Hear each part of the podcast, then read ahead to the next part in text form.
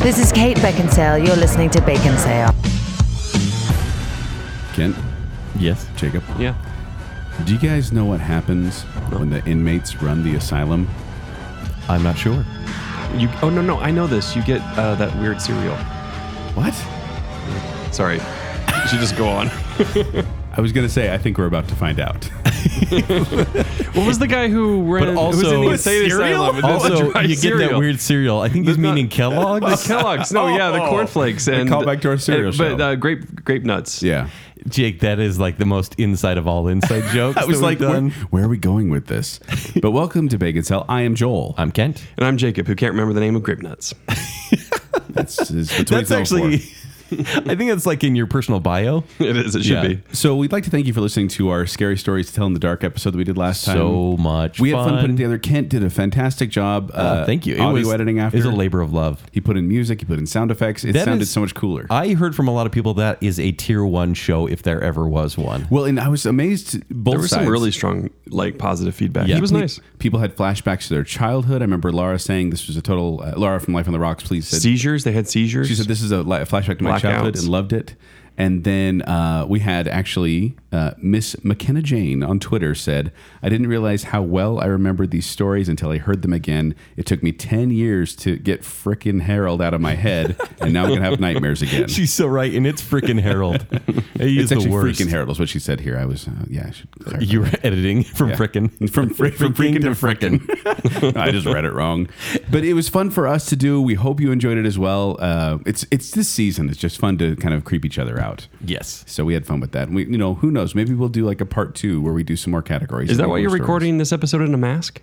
Yes. And we're in the dark. It is freaky. makes me feel more secure. We're in the dark still, by the way, guys. Yeah, I don't know why we decided to keep the lights off Is this again. a, is this a tradition? Maybe it's a Halloween thing. Someone light the candles. But uh, we also have some shout outs we'd like to give Yes, we do. because we have some new patrons. Whoop, whoop. That's the the patron song. is the call the patron call? Patron call. Patrons assemble. no, we'd like to give a shout out to Jake Hunter. Jake, thank you for Thanks. being a patron Yeah, of thanks, Bacon Jake. Sale. Thanks, Jake. Yeah. Huh? yeah. I Also- don't get to say that much. I'm gonna get your name right this time, Valerie. It's Valerie Ilguth. Ilguth? Ilguth. I said Ilguth That last sounded time. right. That really You But said- did. it's, when it's, were you it's saying like her name? Il, Ilgut because I said on Radio Ronan. On because Radio she's Ronin. also a patron there, but I said Ilguth, and she said it's like Ilgut, but with a. Th- There you go. We love it when you give Ilguth. bad pronunciations. That's cool. All right, Jacob, go pronounce that one. Uh, Kimberly McEwen. Well Very good. done. Good Well job. done. Good job. And uh, thank you, Kimberly, for being a patron of Bacon Thanks, Cell. Kimberly. Aw. And then we have Mike Hales. Mikey Mike, Hills. Is it Mikey? It's just Mikey? Mike. I call him Mikey. You know him? Uh, I, on social media. Oh, okay. but thank you, Mike. Mike, Mikey. Mike, I, I ho- next time I'm calling you Mikey just to make this. He's legit. like, no one but my mom calls me Mikey. Thanks a lot, Ken. But thank you, Mike. And then finally, we have Paula Greenwell Mullis. Thank you, Paula. Thanks, Paula. yeah. So there we go. All five this week. Um, I'm really mad at the five of you actually because I was feeling really confident. I've had a lot of spare time to draw some pictures of people, and I've reached out to m- to many of you. If if uh, we should by the way, clarify. He's he's drawing pictures of people for a contest we're doing. No, no. Everyone who's a fan, I just draw. The, I s- I stock them and draw them. No, if you're a patron in this month, and I don't want to say too much about it because we have, but I am drawing you in a Halloween setting or theme, and so if I haven't reached out to you, I will very soon, and get back to me because I'll be drawing these hopefully by the end of the month. Yeah, you're really stressing Kent out. Uh, we've the we've worst. gotten uh, like several new patrons this month, and uh, He's and lost so much weight. Kent's, Kent's behind. Yeah, like the hair's falling out, the weight's coming down, And I have like lead poisoning as well now, which is Oh, From kind of all of- weird. yeah, from all the- Pencil all the lead, Oh, that's drawings. but weird. yeah. That's weird. But yes, you have nine days from the airing of this episode to be part of our contest, which is follow us on social media on Facebook, Instagram, and Twitter. You could win Psycho on Blu ray, become a patron, and you get a picture of you Halloweenified by Kent. Indeed. And you have a chance to win uh, the ultimate Alfred Hitchcock collection on Blu ray. So good. Yeah. Which, by the way, I want to say this again. So many people have been watching Hitchcock since our show. Really? Like people have been texting me, and we've been getting messages uh, saying they've watched. Uh, Aubrey Larson just said she watched Rear Window and uh, loved it. Awesome. My brother just barely texted me right now and said he was watching To Catch a Thief. And so people are actually getting out and watching Hitchcock because of our episode, which I makes me feel warm We're inside. just very educational on this Yeah, show. Oh, that- this is like a public Inspiring. service that we've done. Honestly, It's- Do you like how Bacon Cell's inspiration is like, sit down, just sit down and Don't watch go- a movie. You don't need to go Watch things. outside. Why would go you to do that? patreon.com/slash bacon sale. Pay us money and then sit down. Daylight's for suckers. Exactly. but let's move on, shall we? Because that's Let's not do what we're it. talking about today. What are we talking about today, Jacob? Today is the s- season of the pitch part two, basically. I don't know what we're actually going to call it, but uh, We're- we're- it's a working title. Yes. working title. But uh, this year, gentlemen, we've done the craziest, craziest thing, as you already intonated in your uh, in your opening, which is we're going to read pitches from you, listener. Well, because last year uh, we Kent had an idea because he used up his pitch show. Yes. uh, where he because I don't like pitch shows. Not at all. I have, to, stress I me have out. to earn them. You do, and so he earned this, I believe, by going on the rocket. Uh, This yeah. one, today. I think this one was a foot rub. But uh, no, I'm not Last rubbing year's, anything. I had to watch the first season of Gilmore Girls. Yes. And then uh, just right after, he's like, "If you go on the rocket, because I'm a little bit, At I'm a Lagoon, little bit Lucid Park. scared of the rocket uh, at Lagoon." And I did it, and I earned this pit show, which a year later I'm redeeming. Yes. I can still picture your screaming face next Oh, to me. remember actually. when it broke down and we Uh, had to sit there forever. and we held hands? So no, but here's the thing is, so last year what we did was we came up with three different horror movie pitches where we talked about a, a reboot, uh, an adaptation of an existing work, and then an original pitch. Yes. and it turned out really well. Like we, we I cre- love that we creeped episode. ourselves out. I listened to it again and I, I got pretty scared. But then people were saying, you know, hey, I have an idea for a pitch, and then we thought, well, maybe next year we kind of open up the gates. yeah. And And we this did. this episode's going to be way worse than that one. So let's Way move worse? on. Wait, you're just throwing you're throwing the listener under the bus just like that. yeah. So what, what we decided to do is we are Love you going guys. to we, we opened the doors and we allowed anyone who wanted to to submit a pitch, a family friendly pitch. Yes. about around five minutes. And we got a variety. We, we actually got a ton of responses. We're not going to be able to read them all on the show because Right. it's going to run long anyway. We're going to fit in as many as we can. Yep. But we are going to be pitching for you by proxy. We're Yeah. going to each take turns reading a pitch and then reacting to the pitch as if it were our own. Now, what that means is the person pitching is going to give their fair shake and trying to make it sound good. But that also means that you are pitching to Bacon Sale, which means Kent's going to be really critical. Like I just and Joel's was. Gonna, Joel's going to be over Yep. Uh-huh. here in the corner cracking jokes the whole time. "Haha, Listen to me, silly. and then Jacob's going to be like, "This makes no sense." So that's That's about Jacob right. be chomping on grape nuts during the story. yes. Yeah, I'll be, yeah. You'll never hear that. You guys won't hear anything else if I do that. Exactly. Yeah. But if you make it to the end of this show, and I think you should, you like you're already going there. you're going there. You laughed. You're an accomplice. If you make it to the end of the episode, you're going to hear an original pitch or a pitch by Joel and myself. yes. Yep. Yeah. So let's just jump into it. Let's do it. Okay. So who's going first? I'm first, gentlemen. And there's a lot of reading, so bear with us. It is think of it like the last Well, time we let's- read stories. So let's, let's get in the set mood the of mood. pitches. So Jacob, why don't you tell us who you're pitching for and what the pitch is? For the very first pitch, I will be representing Drew Cutler. He actually submitted a few, and then after he s- uh, heard our uh, requirement for just one pitch, he suggested or requested just this one. I think he chose the wrong one. Actually, I'd have to agree with you. There is another one, which honestly I could just If read we that no, one if we have instead. time, we'll get to it later. but We won't have time. He chose this one. Okay, he chose this one. Ashland is the title. The setting Ashland, Oregon town, with lots of vegetables, vagabonds, wanderers, and homeless people along the, with progressive, rich elites. Actors in the Oregon Shakespeare, Shakespeare Festival and tourists there to see plays, ski, and mountain bike. Very specific. It is extremely specific. Yeah. Like he knows Ashland, Oregon. I don't think he. I think he just made this up. Next is main character. Wow. And we have a very long paragraph on the main character, and then we get to the story. Okay, let's get through this. David Cox, a graduate school historian, moves to Ashland to study at OSU and work on thesis and enjoy the marijuana culture of Southern Oregon. Family friendly. Already. Tell tell Drew Cutler.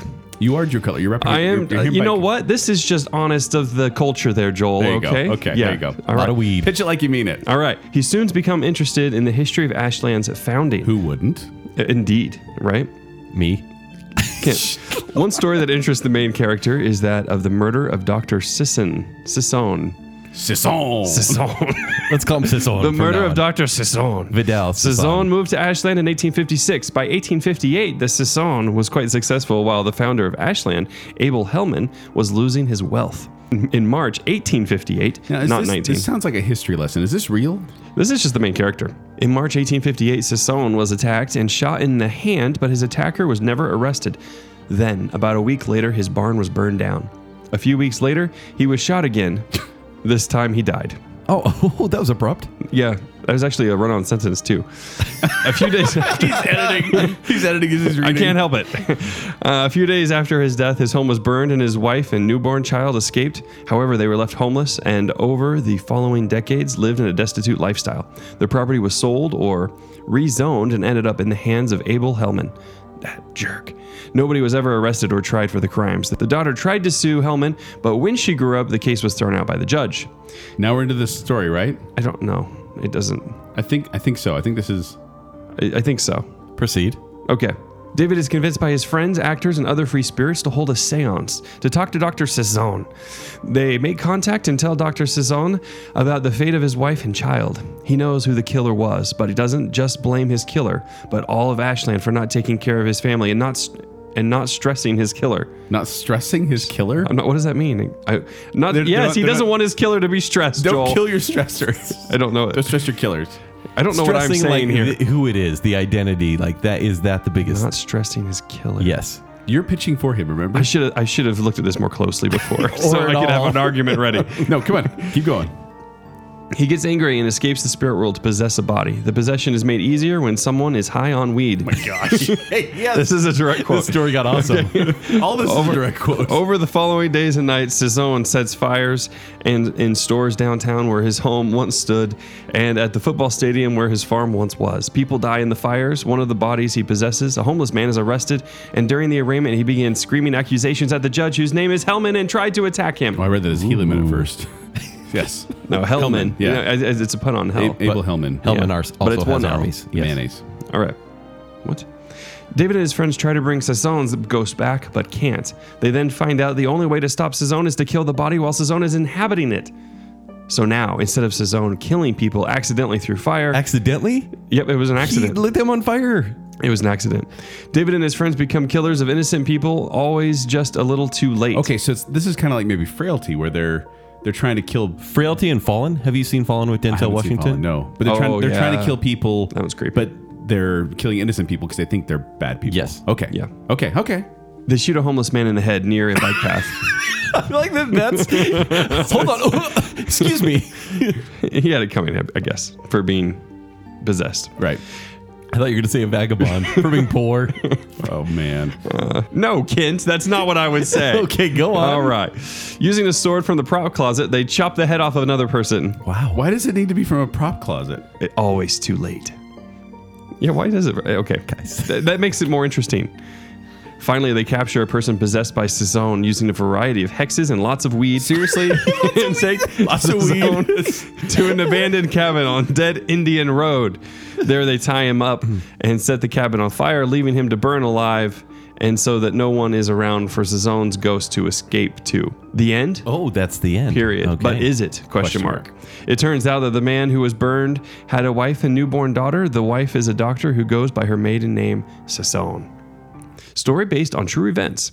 Though I took some liberties with adapting when the deaths occurred, etc., you can read about them here. And then he has some links and he below has from links. about that. So my question so it's for based, you- it's based on actual events. Yes. then? So Oh, in fact, Like the founding of In Ashland. fact, here's the link. Right, a homeless man shot, decapitation of store clerk, and man buried uh, in the cabin in woods. But here's what I want to know: weed.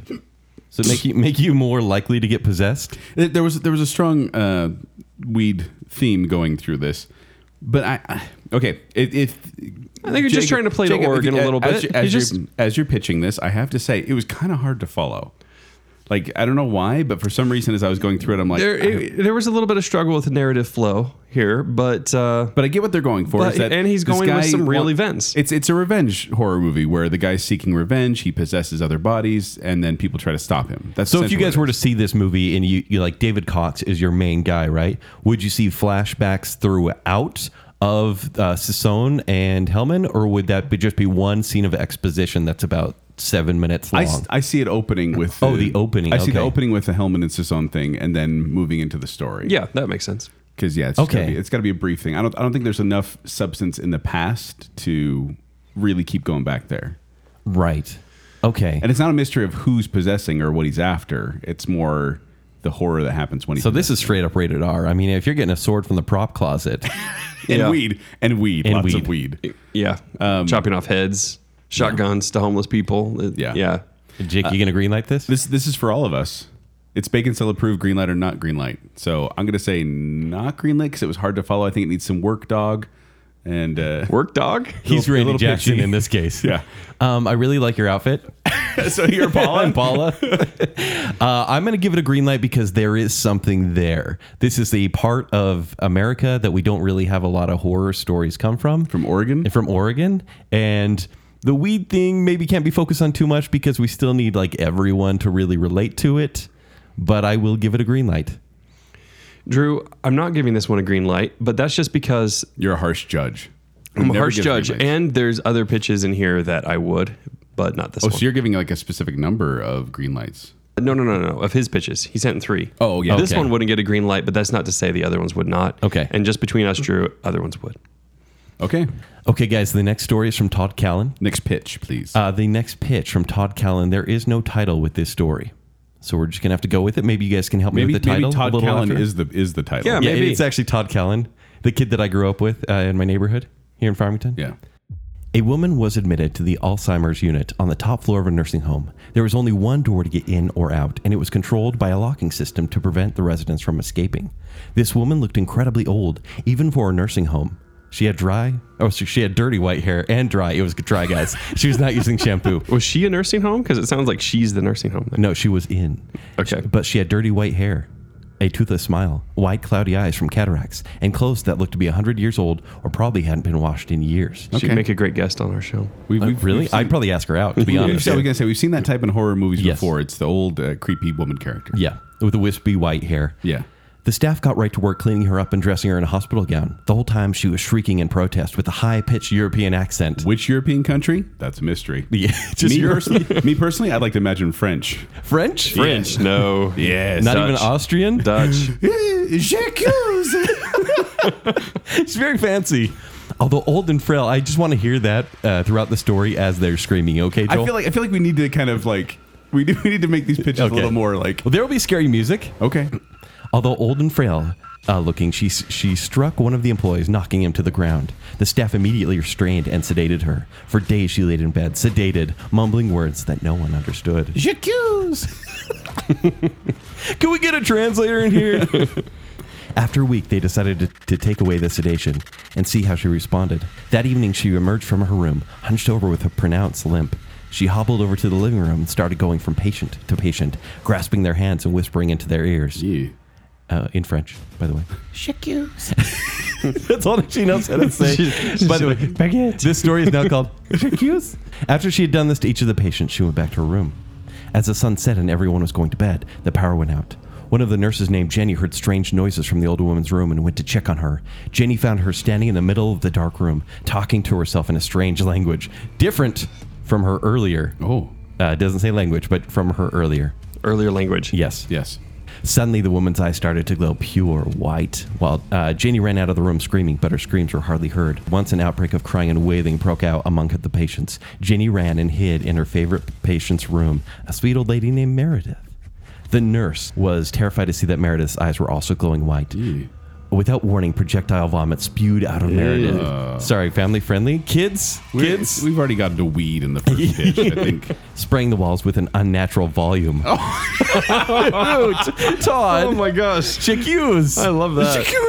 Oh, no, it's, it's, it's a different language now. Oh, yeah. A marinara. The real question is how much volume No, is don't say natural? marinara with spewing. That's what it is. Marinara? Oh my god. marinara spewing in a It's natural a volume. European accent. But how much is a natural amount of volume is what I want to know. I. I mean, I think even saying volume is enough of vomit at the wall, but an unnatural volume. Maybe Yeah. it means it's really loud when it hits the wall. Get back to the Oh. Yeah, turn pitch. to 11. Back to, I'm intrigued. Janie ran to the room across the hall. It was empty, but how could this be? Mr. Brown can't walk. There's Mr. Brown now, by the way. Just then, Jenny noticed a small light coming from the ground. It was Mr. Brown's glowing eyes. He grabbed her legs from under the bed. She fell to the ground and only managed to escape after several swift kicks. She rushed out of Mr. Brown's room and into the halls and ran over to the other nurses and staff members that had gathered around the exit trying to get out. It was locked. Just like the patients, they were not free to leave. They ran to the windows, but there was nowhere to go. They were on the top floor. Dun dun dun. The patients emerged from their rooms into the dark halls and bright glowing eyes and possessed looks on their faces. All heck! broke loose. Yeah, I like thank you, Todd, for putting. Oh, all yeah, caps. and it's in caps. Heck by in the way. all caps. I Oh, appreciate heck, that. This is I for almost you. fixed that, but I appreciate was that. just because I was mad at you, Todd, for putting heck. But anyways, I like It it. was pretty funny. Uh, all heck broke loose as the patients started attacking the staff with what seemed like superhuman strength and speed. The staff started scra- scrambling every which way to escape their attackers. As Jenny was fleeing, she saw the old witch limping down the hall, moving her hands about as if she was directing the That's orchestra. creepy imagery. Right Yeah. There. Her eyes locked onto Jenny and started pursuing her or perusing her. It says perusing. says perusing.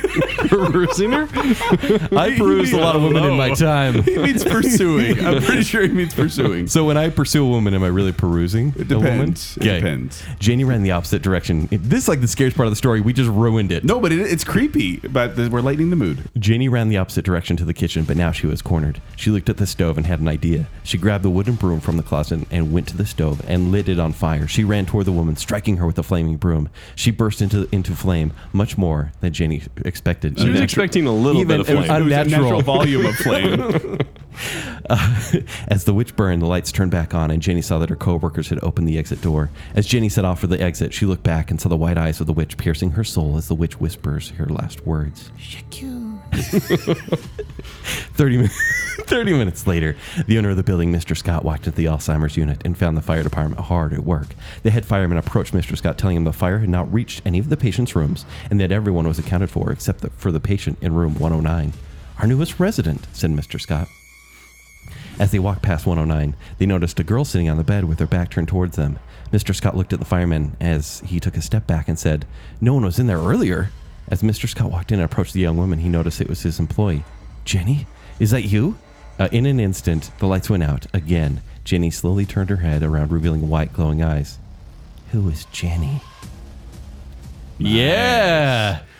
Okay, so Okay. this one I have to admit the idea That ended like a scary stories to tell in the dark. Yeah, It and did, I, it I did. like that. Well, and I like the idea, like the whole thing of just. Uh, it- it's terrifying to think of a of a nursing home, Yes. where the patients are all possessed. Like for some Right. reason, that that just is scary. Also, I like the concept of uh, a witch, a real witch, Right. with Alzheimer's. Yes. so she doesn't really know or understand. Well, it's like an unpredictable, like scary force, right? Yeah, you don't. It's It like is. yeah, and it's also it also is kind of a a deeper. If you want to take a deeper meaning at it, it's actually kind of looking at how we treat older people and the mental states of older people. Yes. and it, it- I think there's layers here. I'm gonna greenlight it. I'm gonna greenlight it too.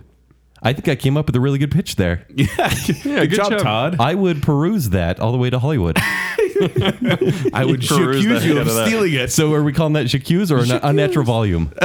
Unnatural volume for sure. By the way, that is my Vidal Sassoon. Vidal Sassoon. Oh. that your shampoo? Vidal or is Sassoon. unnatural volume. Yes. Uh, okay. Uh, Jacob, are you gonna greenlight that? You know, I think I will actually. Uh, like just based off the idea of an old woman that has you know Alzheimer's and doesn't know she has power. Like Right. yeah, that, there's Would it be a something to that. slow burn where like maybe you think certain people like it doesn't really seem like a scary movie up until like the last ten No. minutes. It just puts you at unease. Well, this because this one goes zero to sixty. No, if It I, does. if I were to set that up, it would be events start occurring and you're not sure whether you're watching from the perspective of. I would have an unreliable narrator, is what I would do for that. Okay, great. And then, yeah, you'd watch from the perspective of someone who's uh, admitted into the place. And Oh. then you would have to learn and see and try to decide if it were real. That's or really not. good. I will be pitching for Chad Illam.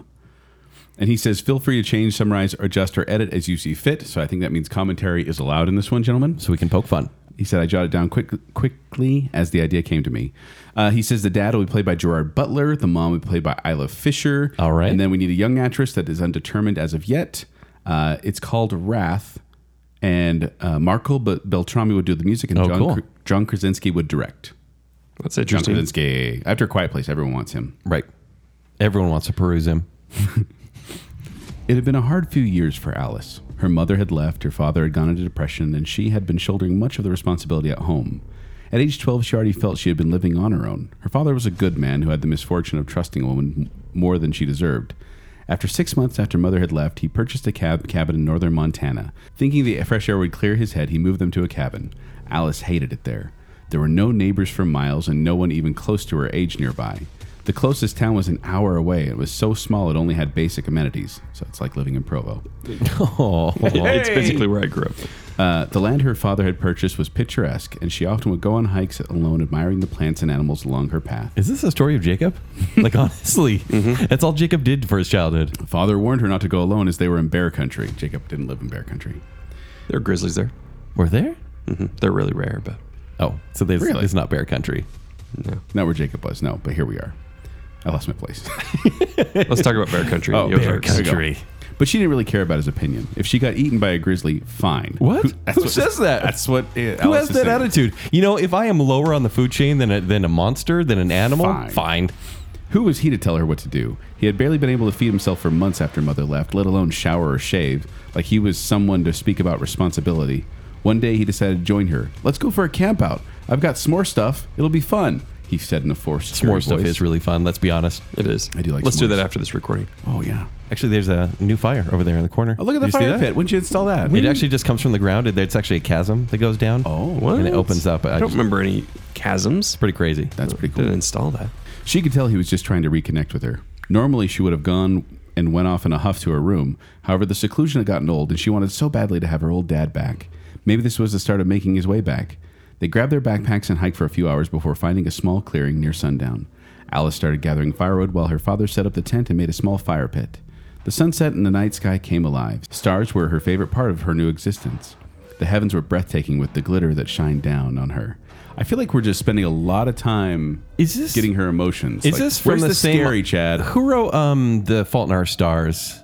John Green? John Green. This seems like a Dr- uh, John Green. going sort of John book. Green, huh? It's like, what are you afraid of? Oblivion. The stars are my new favorite part of my existence. All right. She probably stood there watching too long. It was the first of her mistakes that night. An hour or so had passed while she was entranced by the night sky. That's a long time to be staring at a sky. Mm-hmm. I think I think he's just setting up the mood and the character a the, little mo- bit. the here. mood right now, though, is more romantic than Yeah, I'm loving it. I'm Well, looking, yeah, I'm yeah. looking for constellations right here. We are. He's- you're perusing the some constellations. constellations. yeah. By the time she got back, her father already had a fire going and had dug into the s'more stuff. He had fallen asleep with a marshmallow roasting over a fire and it had burned to an ashen lump. Those are Hoisting my favorite marshmallows to eat, by the way. ashen lumps. The fiery ones, Yeah. the ashen lumps. Hoisting his arm over her shoulder, she tried to she tried to help him to their tent. As she turned, she heard a rustling in the bushes behind their tent. No, that's never good. She dropped her dad to the ground and slowly moved towards his bag by the fire pit. Sorry, I just imagine her just dropping Yeah. him. He would have bear spray there, maybe even a pistol she could use to defend herself. Before she reached the bag, the creature stood up. Tall, gaunt, with pale white skin and black pits for eyes. It's Not a bear. Kent. What? Oh, hold on. Tall, gaunt. Okay. Uh, pale sure. white skin, black pits for eyes. Oh, yeah. wow. Doll's eyes. Guys, this is the creepy part. Stop. Its body was emaciated with a strange inhuman frame that was too skinny for how tall it was, with ribs and bones poking out from the skin. The ghoul stalked forward. Her dad had woken up when she dropped him and laid on his back, propped up on his arm, staring at the hateful monster that was descending slowly upon him, growling in a low rumble. Could it see him? The thing didn't have eyes from what she could see, but so much of this monster's build defied any earthly description she could think of. Step by step, it moved forward, long claws raking the ground as it moved, deathly black claws with gnarled chunks haphazardly broken out of them. She couldn't even hear her father scream as it gnashed through his torso. Jeez. Yikes. All sound had gone in her hysteria, and it was all she could do to reach into the bag, grab the handgun her father had placed there, and unload the clip into its skeletal body. The demon fled, taking her father's body with it. Okay. She waited for hours until daylight before sprinting back to the cabin. Remember when it was just a romantic I story? know. The stars are so beautiful. She called the only neighbor she knew, an older couple who rushed to her with the sheriff. She would be okay, they said, but well, of course she'd be okay. but they would take care of her and get her back to her family. She's not going to be okay. She descended into depression, they said, but she knew better. This was no depression. It was what fear did to the soul. They never found her father's body, never found any signs of struggle. They Not never even blood? found any blood at the site. that answers my question. She didn't know how that was possible. Her father must have gone off and killed himself, they said, or abandoned her. She knew the truth, a truth she could never tell. No one would believe her. Years had passed, and she had studied desperately, searching for a name for the monster she had seen, that had torn everything she had left in this world from her, searching for a way to get even with it. She finally found a name in an old Indian lore book Wendigo. Wendigo. Wendigo. Finally, a name, something to begin with. She would find her Wendigo and avenge the last thing that she had loved. Wendigo. Wendigo. Chad also referred to season one, episode two of Supernatural. Where do you come from, Wendigo? My, Got an odd my joke. fiery feet, my burning feet of fire. Uh, okay, so this one, I feel like it was too front heavy. And then I wanted to, like, I, I wanted the, the thing to start when they're camping and then go from there. It gets, It seems like the origin story for a demon hunter. It does. Like that thing is, it's a scary moment. Yes. but it doesn't seem like a full horror movie to me because it's like, oh, she's gonna go hunt him in revenge. Is that the end of the movie, or is that is this all the beginning of the movie? In the Supernatural episode, uh, the Wendigo actually imitates their voices to call them away from the campsite. Yes. And that has always creeped Well, me and out. one thing I will say as a strength here is that the, the description, of the demon, Absolutely. and actually he had was that him that had that picture? well, he's got a good narrative flow here as well. No, and that's the thing is, it's a good story, but I feel like it's, I, I don't know if I can greenlight it because the creepy part leads into kind of an end, and I wanted that to be kind of the beginning. So I'm saying not greenlit from me. so I think this is the first half of, of a movie. And I can't green like this at this point. You know, I wouldn't greenlight it as a movie, but I would I would greenlight a reworking of this as a story. I would green like this as a podcast, as a journey that this girl is going to get, go on. But as a demon hunter, Yes. hunting the Wendigo. Yes, Yeah, and her for sure. her description of her pursuits, people that she talks about, other people that have been attacked. I would greenlight it in several narrative Like forms, missing but just not- people and not, a movie whatnot. though. Not a movie. Yeah, different format, not I- quite I a think, movie I yet. think the movie would be like the, I think it'd be better suited to the movie to be the stalking and being hunted that night, and her just trying to survive. yes, I don't know, but it just seems, it feels like it needs more. There's something missing. Yes. I don't know what. but it, It's just the pilot. a solid origin. It's a, it's a pilot, exactly. Yeah, The next story up, I will be representing. It is by Brian Thatcher. This one is called Black Omen. Synopsis Note, though I will use bacon sale names in the synopsis, this is meant to be a serious film. It's just in my nature to insert humor where none really belongs. I understand that. perfect. In the middle of the night, Joel wakes up in bed and looks around his room feeling uneasy. Perfectly normal. It's because I'm there. As he looks toward the doorway, he sees the shape of a large dog, blacker than the night around it. Ooh, I like that. As Joel looks at it, he notices to his horror that the shadow dog appears to be missing its head. What? Although headless, Joel swears he can hear it growling. I don't Growing. swear. It says growing right here. It does say growing. I, I assume since he's hearing it, it's, Okay, but it's- he can hear it growing. We can't get after people for typos. It's just an L. The shadow dog stands motionless for a few more seconds, then suddenly takes a flying leap at Joel. Joel lets out a yell as he descends toward him, only to disappear at the last moment. I disappear or the the dog. The dog. Yeah. Shaken, Joel writes it off as a bad dream and eventually falls back to sleep. Pretty tough guy. Jeez. I am. You're like, oh, it was just a bad dream, headless dogs. I can hear it growing. In the morning, Joel wakes up and goes through his uh, through his normal routine of getting ready for work, bidding his wife and 15 kids goodbye. you know, that was like 2010. Yeah, exactly. Joel gets in his car and heads to the office. Along the way, he is in a horrible car accident and ends up dying at the scene. well, Joel's dead. Brian. it was just a dream. Ugh. Over the course of the next 10 days, three more people die from accidents and what appear to be natural causes, such as heart attacks. Sheriff Casey Dunn Nothing to goes, see here. Nothing to goes- see here. C done. goes over the accident reports and Your can't middle help. name is C, right? It Yeah. starts with a C. Will you just make this a requirement for next year? If they put anything up, it has to be us. Our as the names? I, it's, I'm having a hard time taking it seriously, but yeah. Uh, Casey Dunn goes over the accident reports and can't help but have an uneasy feeling. In his small North Dakota town of Pine Mountain, population of six of about six thousand, very specific. Things are usually quiet, and people only get in trouble when they drink too much. As far as deaths go, No weed here in this town. no weed here. In Pine Mountain. Must There- be Jacob Rogers. There has not been a murder in ages, and only the old seem to pass away when their time is up. As he is thinking, he gets a Alzheimer's. radio call. Wait, Alzheimer's. Go. Alzheimer's. As he is thinking, he gets a radio call from Deputy Jake Rogers, letting him know I'm a deputy. Oh, come on. My That's- right-hand that's man. The buddy, the the buddy sheriff? cop thing Hey, with Jake, Jacob. You're, Jake. You don't have a voice anymore, Joel. You're dead. we, we got the power. we do. I'm, I mean, number two power. Hear me grow. Uh, letting him know that they have been notified of a situation going on at a residence. Sheriff Dunn sets off to assist. At the scene, the police force Are you getting an accent, Jacob? At the scene, the police force out Deputy Rogers. Sheriff Deputy. I'm getting into character. Getting into character, Joel. At the scene, the police force of about 10, including the sheriff and deputy, are outside a home. Inside, they can hear a man yelling and a woman crying. As the police prepare to storm the home, they hear the man yelling about seeing a headless dog and accusing his wife of messing with his head. Whoa. The police storm the home, and in the shootout, the man is killed. After calming her down, the sheriff questions his wife.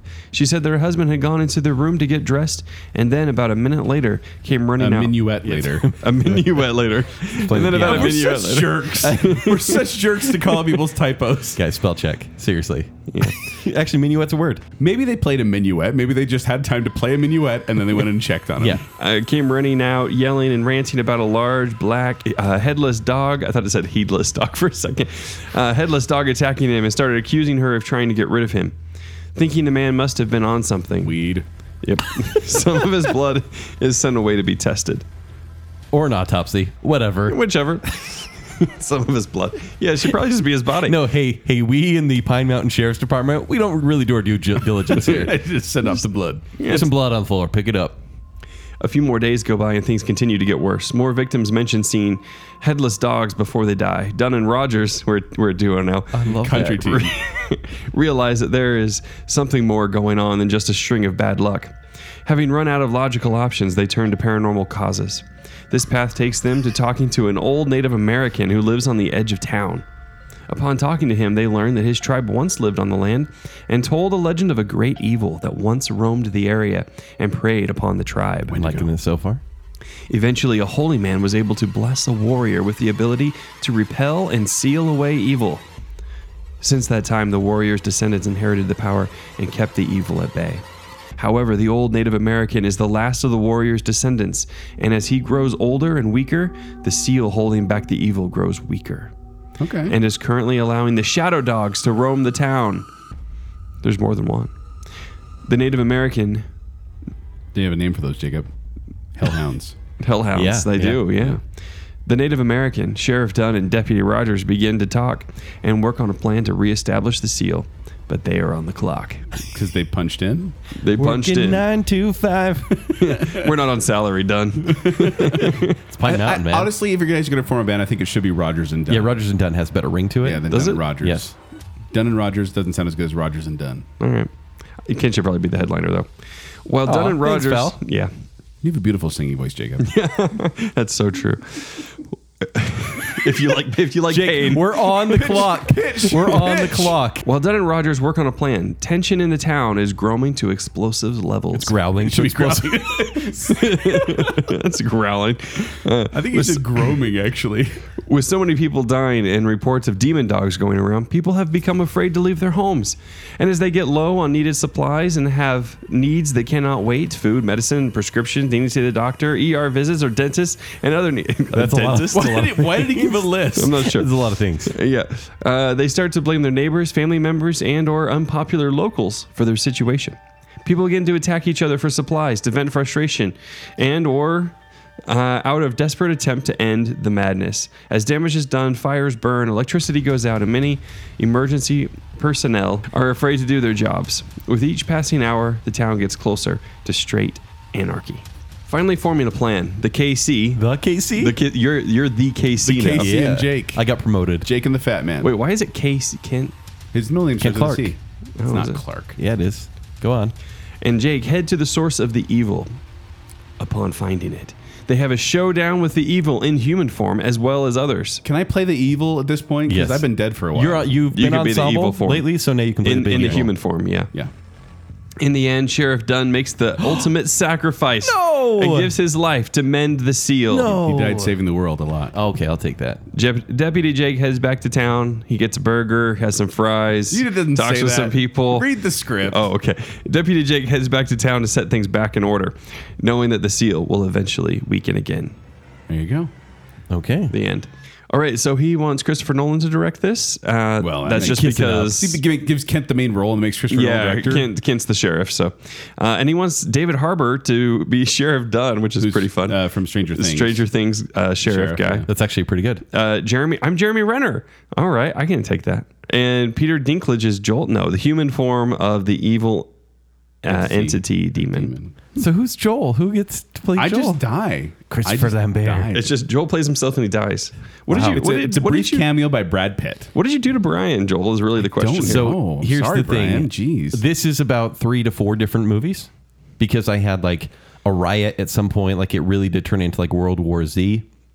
You know, it started off with the basic Hellhound story, mysterious deaths, almost like almost like a Final Destination, and then there was this like Indian burial, burial ground sort of thing. It was just too many movies. It does run around a lot of different places. There's some really good moments in it though. there are, there are. I'm still gonna greenlight it though because I like the I like that concept of there's a warrior that keeps the evil away, and when as they get weaker, the evil starts creeping in, and then until a new warrior takes the place, it's gonna keep seeping into our world. I like that concept. Okay. so I'm saying greenlight. I would almost make it more uh, Native American, where it's like a skinwalker is maybe leading these hellhounds.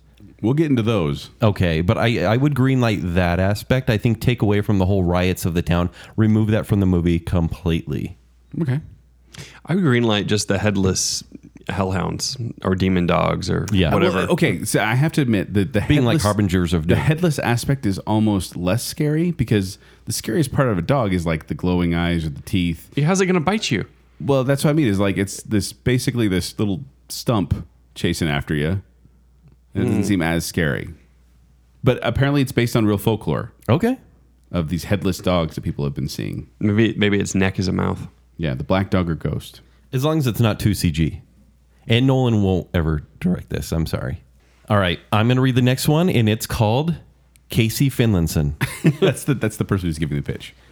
We're, we'll come up with the name as we go through.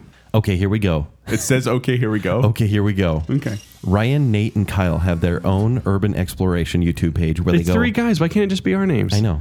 Their own YouTube page where they go all over the country exploring old abandoned buildings. I call Kyle. I'm Nate. I'll be Ryan. Ah, sucker. I was. I like being Ryan. Oh. On their latest video, a commenter by the name of DDW Deep Dark Web left the, the left them longitudinal and latitudinal coordinates to an old abandoned cabinal. Cabinal in the middle of an old Ponderosa pine forest with a comment at your own risk. Well, they decide that this is too good to pass up, so they take the weekend and drive to the coordinates only to find an old abandoned cabinal in the woods. It doesn't say Kyle. I know, it's cabin. That's your that's your mouth typo. That's your mouth typo. The thickness of pine Shut up, Ryan. the thickness of the pine trees make it so dark that even during the daylight, it's surprisingly dark outside. Hmm. It doesn't take long before the three of them realize that there's just something not right about this place. There are no birds chirping. There are not animals rustling through the trees. The ground is covered in pine needles that haven't been disturbed in what looks like years. But forget that. I love how it's, it's told in a very personal tone. Forget that. But forget that. They need people to smash that like button so they're willing to go. Uh, man, I'm so glad. There's no commas here, but I'm pretty sure there should be a lot of commas. They need people to smash that like button so they're willing to go on and see what's going on in, in this place. They make their way into the cabin and begin almost immediately seeing strange things moving around, but it's always a little bit out of range of the camera. Normal. S- strange noises happening all around them. Voices begin speaking to them from the darkness. As time goes on, the things moving in the distance begin getting closer and closer. The noises and voices begin be- to become louder and louder. It all becomes too much, and the three friends run out, jump into the truck, and begin to drive away, only to have three dark figures slowly ki- climb into the back of the truck. And as the three friends scream in horror, the camera fades to black. After they have been missing for a few days, people go looking for them, and their camera is found. Welcome to Night of the Skinwalkers. And there's a little note here at the end. Yes. On a true story note, near my hometown of Utah, there's a small ponderosa pine forest where a couple of my friends had an experience where they were driving through and had black figures try and climb into the back of their truck. Yeesh. Eesh. They freaked out and sped only to have these figures disappear once they reached the edge of the pine tree forest. Yikes! I've See, heard that- a lot of stuff. That's actually That little bit was, I think, scarier than the rest of the original pitch. Yeah, I have Yes. to agree. And I think it's because I was like, okay, where are we going with this? with the YouTubers, and I think that's a that's a good spin. It will be dated very quickly. Like when you start to do kind of modern technology. Well, i- is this a, just basically a, a new way to tell a found footage story? yeah, that's what I'm thinking. Yes. But uh, I felt like this was kind of the opening before the credits, and it didn't feel quite like I feel like there needs to be a story here beyond that. Actually, yeah. If there's a story about YouTubers, I'll want them to die anyways, like immediately. So if they die in the first seven minutes, great. But these guys aren't going to die. Ryan, Kyle, and Nate all survive. So what do you think? You, so you guys would green like this as the beginning of a movie? It feels like the beginning of an episode, right? Where it's like Yeah. the thing that happens and the figures go into the back of X-Files. the truck. X Files. And then they, they kill him in the beginning, or maybe there's one survivor Yeah. or something, Yeah. right? And then you meet the real uh, the I- real protagonist. I also feel like the the title "Night of the Skinwalkers" is a little misleading because there's no real skinwalkers that we at least see in this story. Right. So unless it's going to go farther than that, I can't greenlight this. I'm sorry. okay. I'm going to, yeah, I'm not going to green like this as a full movie, but as a concept, yes, because I love the true story note. Put it back. Yep, in, I'm put it with back you in the there. oven. Bake it for a little bit longer. This could be something good. That last little that last little story. Yes. That was creepy Yep. because it's true. It's one of those true stories that creeps out. This one uh, I'm going to be pitching for KP Brown. So he actually submitted a couple different ideas, and I asked him which one would you want to do, and he said he would like to see an American remake of a Oh, Chinese. so we have a remake story here. Yeah, this is a remake pitch. We did this last which year, Is fine. sure. But he gave the wi- he actually gave the Wikipedia summary of a, a Chinese ghost story that he, sa- he said he saw it in Korea and he loved the feel of it. Would love to keep the Chinese mythology. I love Asian horror. So here we Horror. go. Ning Choi San, a timid debt collector, goes into a rural town to collect debts, but fall. But fails and runs out of money. He has no choice but to take shelter in a deserted temple in the forest of the outskirts of town. That night, he meets a beautiful and alluring young maiden, Nipsusian, and falls in love with her. In the morning, however, after he recalls that night's events, he becomes increasingly fearful and superstitious because Ying Chika, a Taoist priest, told him that the people he saw in the temple are ghosts. That night, he returns to the temple and confirms his theory that Nip is actually a ghost. Nip tells Ning her story of how she became eternally bound to the servitude of a sinister tree demoness. She explains as long as her remains are buried at the foot of a tree, her spirit will be there forever, enslaved by the tree demoness. Ning attempts to free her from her suffering, so he seeks help from Yin Chika, Those darn tree demonists. De- demonesses, yeah. Yin fights with the tree demoness and attempts to free Nip's soul, but fails. As punishment for betraying his master, Nip's soul is banished to the underworld. Ning is unwilling to give up on Nip, and he insists that Yin help him. Yin reluctantly opens a temporary portal into the underworld and brings Ning along with the search for Nip. I think I want to be Nip. Okay. Nip's the girl, but okay. I'm going to be Ryan. Ryan's not in this story. As the underworld is- is full of spirits and Kate Beckinsales, uh, that was my own thing. They have a hard time finding her. Ning and Nip are eventually able to see each other briefly near dawn when they manage to leave the underworld. When the sunlight shines on the urn containing Nip's cremated remains, Ning uses a curtain to shield the urn to prevent Nip's soul from being destroyed by exposure to sunlight. Before leaving for good, she tells him the only way to save her soul is to rebury her remains at a more auspicious burial site. Ning follows her instructions and, acting on Yin's advice, he buries her remains near the crest of a hill. He burns a joss stick for her and prays for her soul while Yin watches solemnly behind him. So that's that's the plot of the movie right there. Yeah, yeah, it's a full movie. Now we don't need to watch it. Well, and okay, so here's the thing. Uh, he put a trailer in here, Yes. and it was actually kind of cool to read this description and then go look for the trailer for. I believe it's just called Chinese Ghost Story. So I'd, I recommend looking that up. Now I, I kind of rushed through that because I have a confession to make. I want to read another one of his pitches Okay, go ahead. because he added a joke What? pitch, and I thought it was so good. I just wanted to bring it up. Okay, I'm listening. With the death of her mom, Sophia Dorothy Zabornak needed to get a fresh start. Her desire to, her her desire drove her to leave the East Coast and move to Utah. Her friends Rose Island and Dever and Devereaux ro- joined her for the new adventure. Then one night, a fateful car trip turned deadly. These three grandmas are now cursed to spend the afterlife driving around, joining their crazy hijinks as they hop into the lives of drivers they meet on the road. Golden Girls, the afterlife. They were friends for life. Now, friends for death. Yes. so you just took the three grandmas and made them golden, Golden girls. Girls. which I was like, that makes so much sense. I love that pitch so much. so yes, I kind of cheated on that one, um, but I think KP that was probably the best pitch was the Golden Girls one because the Chinese one I think would be good, It's too traditional, right? but it, it, is shouldn't very- be an it's American Very, remake. I was gonna say it should stay in. It should stay subtitled in Chinese folklore and just recommend people to watch it because I think American remake is just gonna water it down. Yeah. So I'm not gonna greenlight the Chinese one, but I will greenlight the Golden Girls. Me The too. So Afterlife. much. Absolutely. Jacob. Um, yeah, it, no, He's feeling harsh, everybody. He's feeling hesitant and harsh. no. Like the Golden Girls. uh, Speaking of inside jokes, you probably s- should even reference, or you didn't really reference. Yeah, that. Uh, Golden Girls was a TV show. the, the three grandmas. The three grandmas are a folklore that Kent made up to try I to did scare not people. make up. It's real. Yeah. They're real. But they drive around Centerville between the hours of three and four. Yes. In a station wagon wearing surgical masks. yes. There you go. Creepy. Are you guys ready for the next story? Yes. Pitch it to us. This is from Sean Sandquist, and this one is called Skinwalker. seems to be a theme. A young boy, around 12 years old, on a rural ranch with his parents, probably about 30 minutes from any city or town. The boy helps his father around the farm with the livestock and other animals, but they have to be careful that predators don't get to their best source of income their large flock of sheep. One night, just as they are all about to go to bed, the bleeding from the herd sheep is heard. that sounds weird. Uh, mixed with howls from what sounds like a coyote. The father then grabs a lantern and his gun and heads out to check on his flock before he leaves to tell his family to head to bed. The mother heads up to bed, but the boy can't sleep, so he goes out to wait for his father to return. It is a moonless night, and the sun washes from the porch as his father walks further and further from the house and disappears into the darkness. The boy continues to hear the sound of the sheep and the coyote. As he listens to the sound of the coyote, he notices that it doesn't sound quite right. Because he pronounces it coyote. That could be Jake says coyote. coyote. That, that's how it was. Yeah, when I, Yeah. where I grew up. Yeah, it almost sounds like a coyote's howl, but there is something off. Almost like there is a human screaming in unison. The boy waits on the porch, clutching his gun. All of a sudden, he hears a gunshot pierce the silence of the night. He clutches the gun tighter and waits.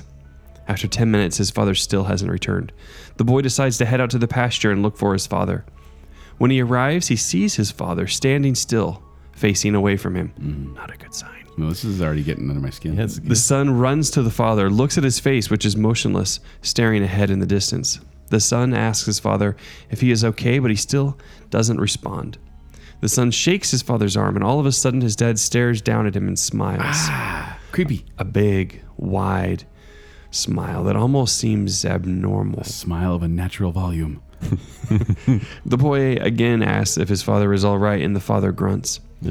The father wasn't a man of many words, so the son just shrugs this off. The father turns to leave, and as he does so, the boy sees something off. He could have sworn there was a flash of yellow in his father's eye. As they walk back to the house in silence, he notices that his father is walking a little funny, like his legs are heavier than normal, and he is almost dragging them across the surface of the ground. The father heads inside, and the son follows and heads to bed. I wouldn't be able to sleep after that. This is good. The son wakes up while it's still dark out to go do his daily chores. As he walks past his parents' room, he notices that their door is open. Usually, the father closes the door so his mother can sleep before he heads down for the morning chores. The son pushes the door open a little bit more and then screams and pushes himself against the wall in the hallway. He had seen his mother, completely bloody and torn apart on the bedroom floor. Jeez, Sean. He finds his footing and runs, screaming for his father. He finds his father standing out in the barn, the boy crying, grabs his father's arm, and begs him to come help. Something has happened to mother. The father turns to the boy and smiles. The same abnormal, wide smile. Only this time, his white teeth and cheeks are stained with the red tints of blood, and his eyes are completely yellow, Dude, like the eyes of an animal. get out. The boy screams in horror and runs away from his father, and the father follows in his steady walk, dragging his feet.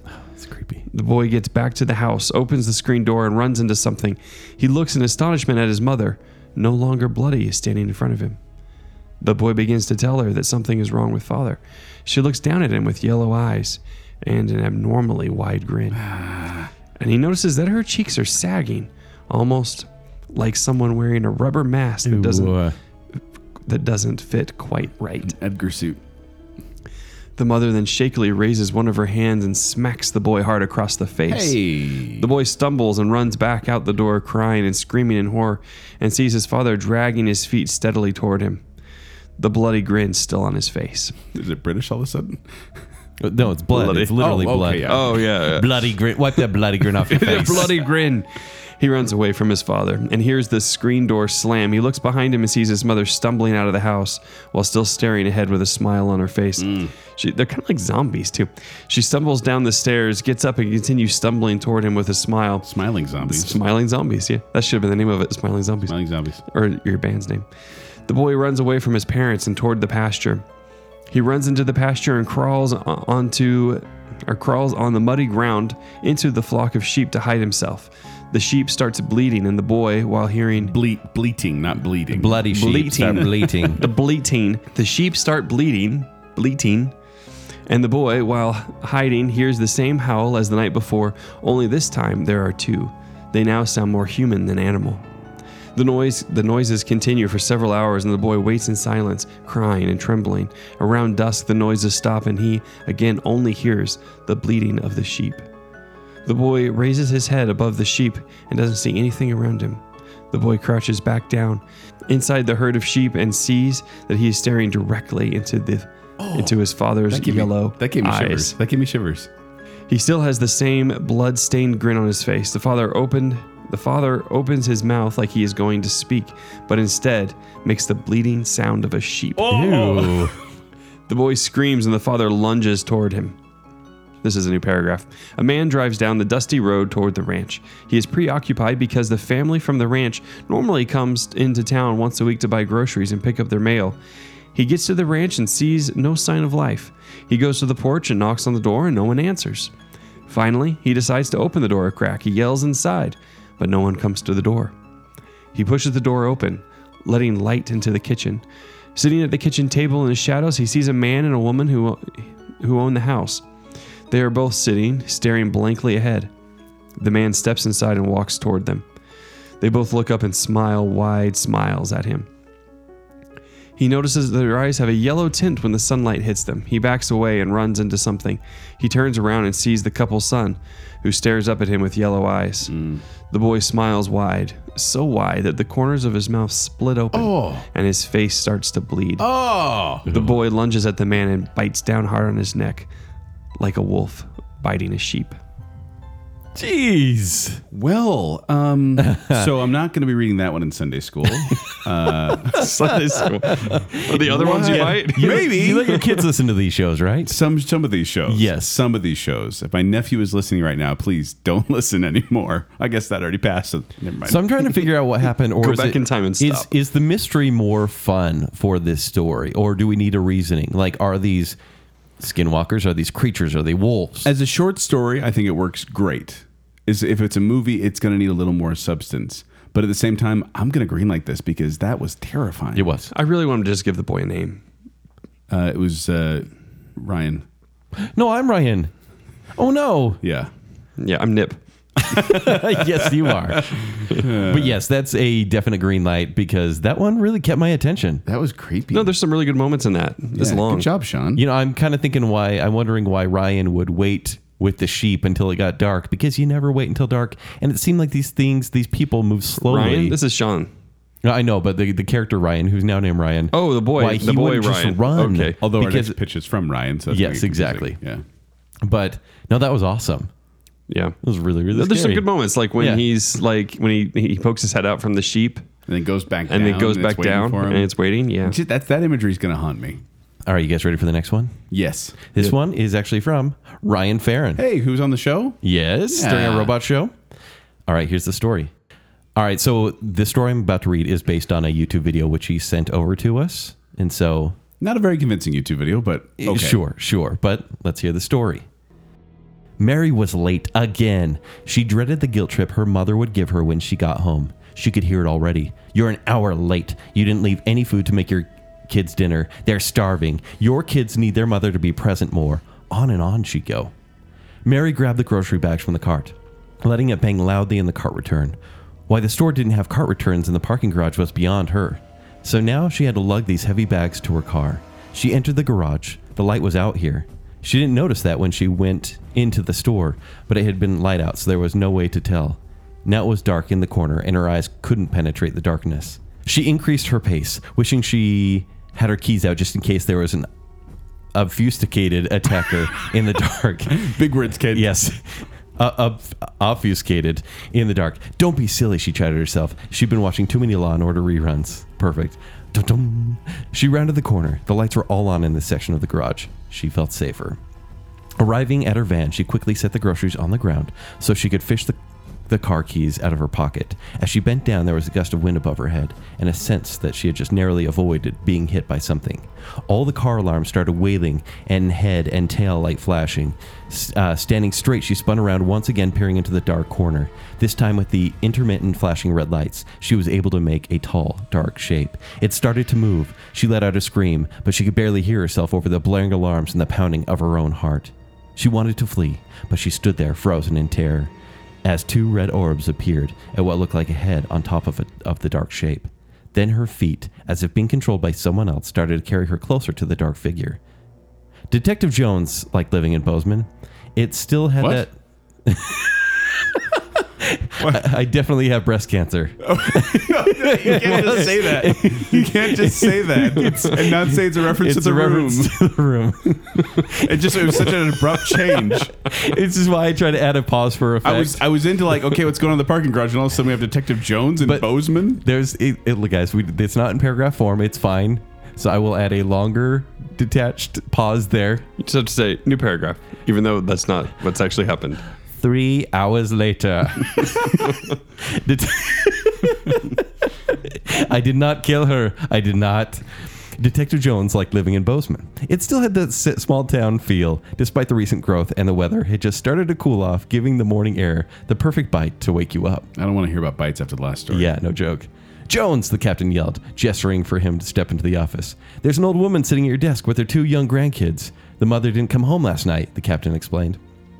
But before you go talk to them, I need you to see the surveillance f- footage the grocery store sent us. They sent it last night when they found an abandoned van with a full load of groceries sitting nearby. Now What happened? she disappeared. And she was pulled to this figure. I guess, but I watched the footage, Ryan, and I have to say, it was not convincing. Like I watched it going, this looks like you know, kind of manufactured footage, Right. And she doesn't disappear or anything. What happens is it's this woman sitting in a in a parking garage. I think it's a woman, and she puts down her grocery bags, and when she bends over, this thing whooshes past her, and all the alarms start going off, and that's it. That's that's the video.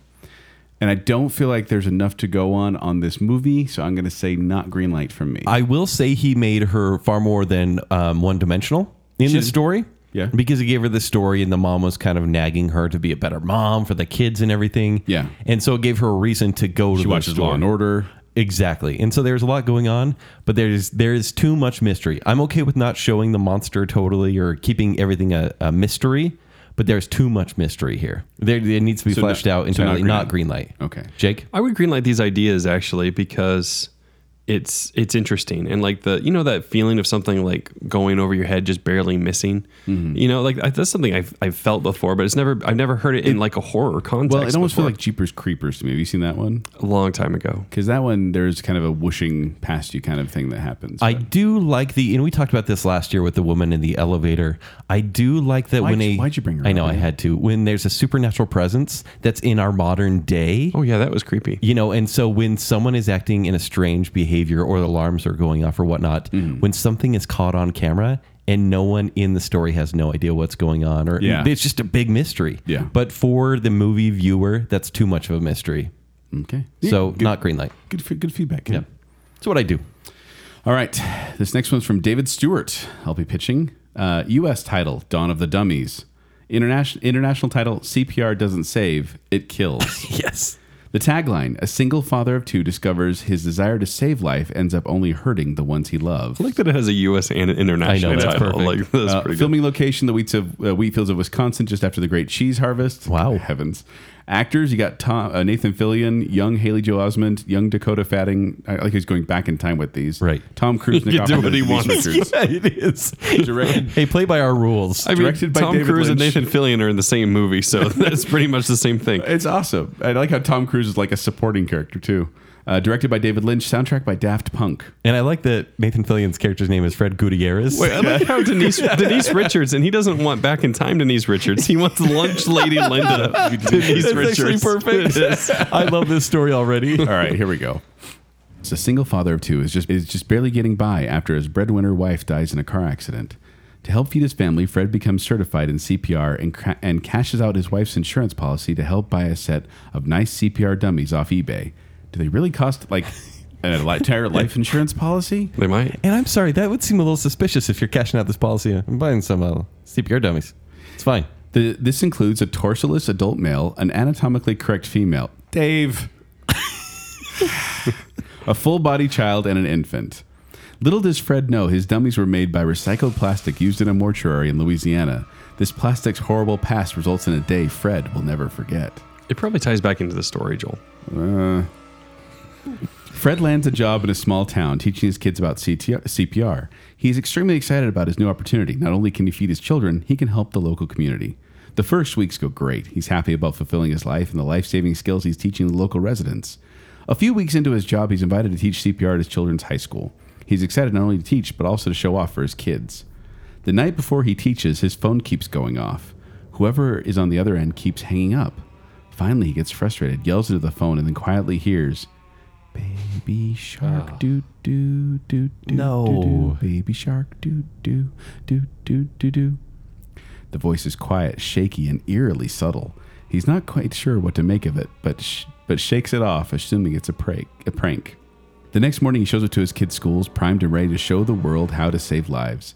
As he pulls into the parking lot, he hears a slight shuffle from his trunk. He doesn't think anything of it. Principal Fitz, who by the way was played by Tom Cruise, remember? welcomes Thanks for reminding me, actually.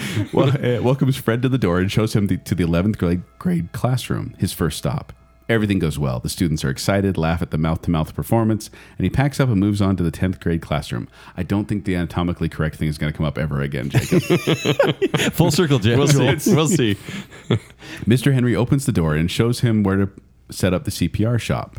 As Fred is talking about what to do in the event of someone is choking, the small baby mannequin's leg twitches. Ooh. He doesn't notice, but a student in the back of the room does. He jumps up, scared, as the other students laugh at him. Fred continues the demonstration when the baby begins to twitch some more. This time, several students notice the movement. A girl begins to cry. Fred sees this movement out of his peripheral vision. In a split second, the baby is leaping onto Mr. Henry's desk. He grabs some scissors and begins to swing wildly at the students. Wow. Blood sprays across the door window. Dave, Like this is the worst thing we've seen in the I'm just stories. saying. And at this point, it's every person for themselves. Like how you keep calling him out.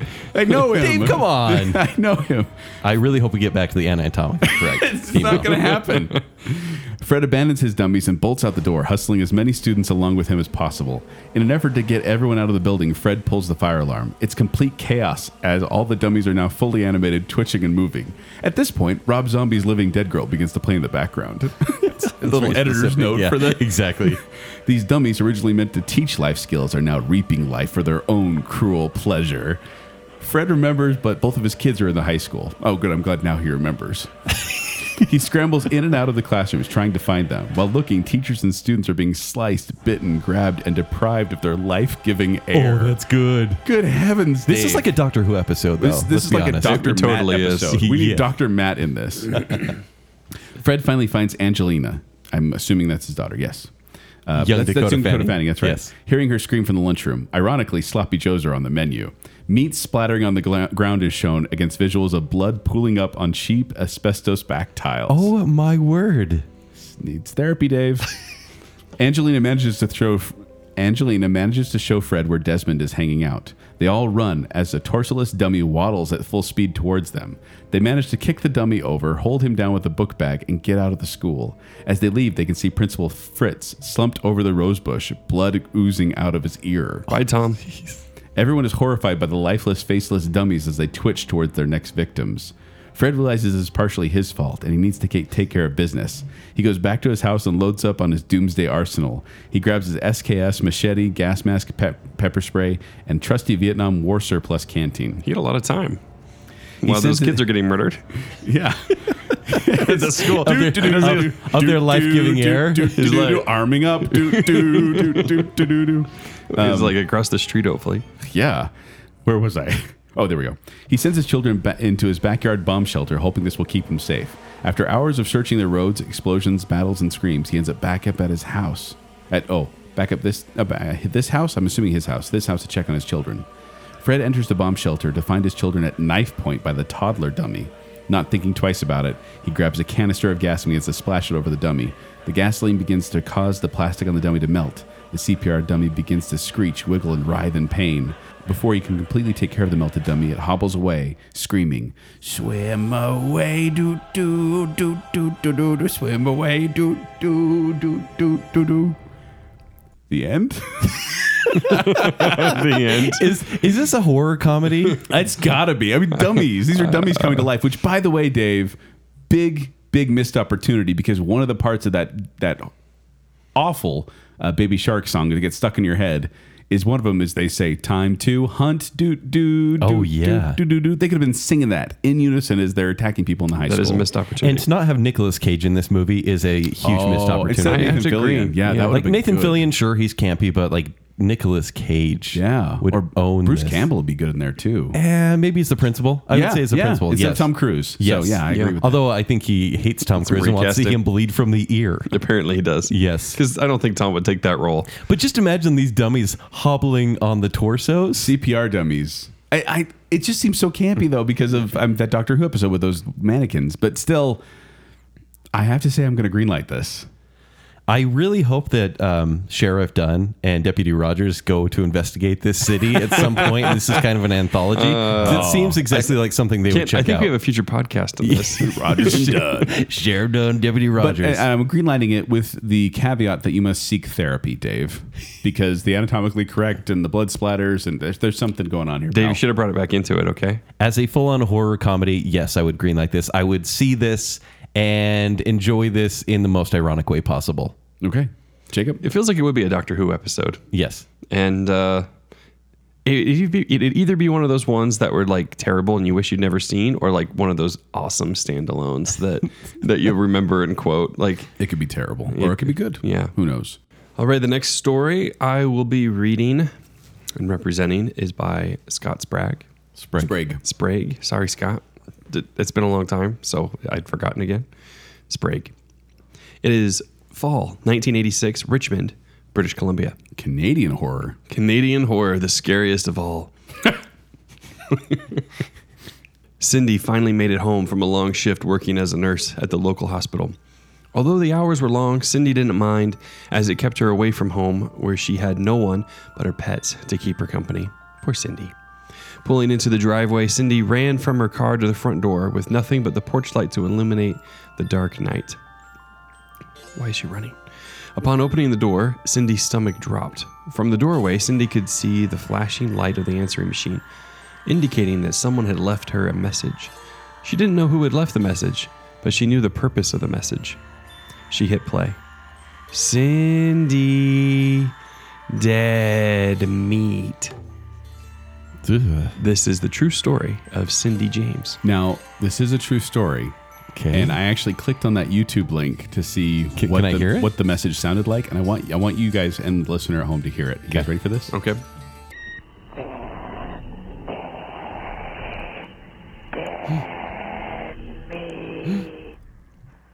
no. Uh, That is creepy. That is No. creepy. Oh. that is really creepy. I just got the chills. And like this- crazy. This is a true story. okay, keep reading. I will not even interrupt this one. Four months after separating from her husband in June of 1982, Cindy began receiving harassing phone calls from an unknown male. Sometimes he would stay silent, and sometimes he would whisper threats. Like that one we just heard. The phone calls turned into threatening notes. She would wake up to her phone lines being cut. She would find dead cats in her yard with threatening notes attached to them. Then, physical attacks began. In January 1983, Cindy's friend Agnes discovered Cindy on the ground with nylons tied around her neck. Jeez. Cindy hired a private investigator who gave her a two way radio. Late one night, the PI heard strange noises on the radio.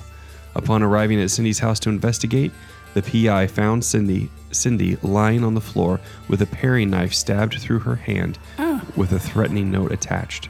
To her hand or to the knife? It doesn't matter. She got stabbed. I like how like I'm trying to light it up because this is really creepy. It seems like we're a little past the threatening note. I at know, this yeah, a point, little it's bit. like I You've been stabbed you through stabbed. the hand, stabbed through the hand, and there's But a this note is- to Keep threaten in mind, you. this is based on a true story. She later s- said she saw a man enter her house before being hit over her head. Poor Cindy. In December 1985, Cindy disappeared. She was found six miles from her home with black nylons wrapped around her neck, cuts and bruises on her body, and suffering from hypothermia. She claims to have not remembered what happened. This is true. This is true. Okay. I, I actually did a lot of research on this after reading this pitch. Cindy decided to move away and to change her name. She made friends with the Woodcocks. She frequently asked the Woodcocks to stay over, once while staying the night. Once while staying the night, Cindy and the Woodcocks woke to the burglar alarm going off. That was my band's name in college. Cindy and the Woodcocks? Yeah. I think I think I listened to you guys actually. they found that the basement door had been removed, but could find no one. The following year, the Woodcocks were once again staying with Cindy. The three were woken up to find that the basement was on fire. They also found that the phone lines had been cut. Mr. Woodcock ran outside to ask a neighbor to call for help when he saw a man standing outside. Mr. Woodcock yelled for the man to call for help, but the man ran away. The police were involved, but they were always skeptical of the harassment. Was Cindy doing this to herself? Cindy would eventually be c- committed to a psychiatric ward as she became suicidal. She would stay in the hospital for 10 weeks. Cindy thought the ex husband was the one to blame, but he always denied involvement. What was happening to Cindy? Who was doing this to her? On May 25th, 1989, almost seven years after the first phone call, Cindy disappeared. Her car was found in a parking lot with groceries and a gift inside.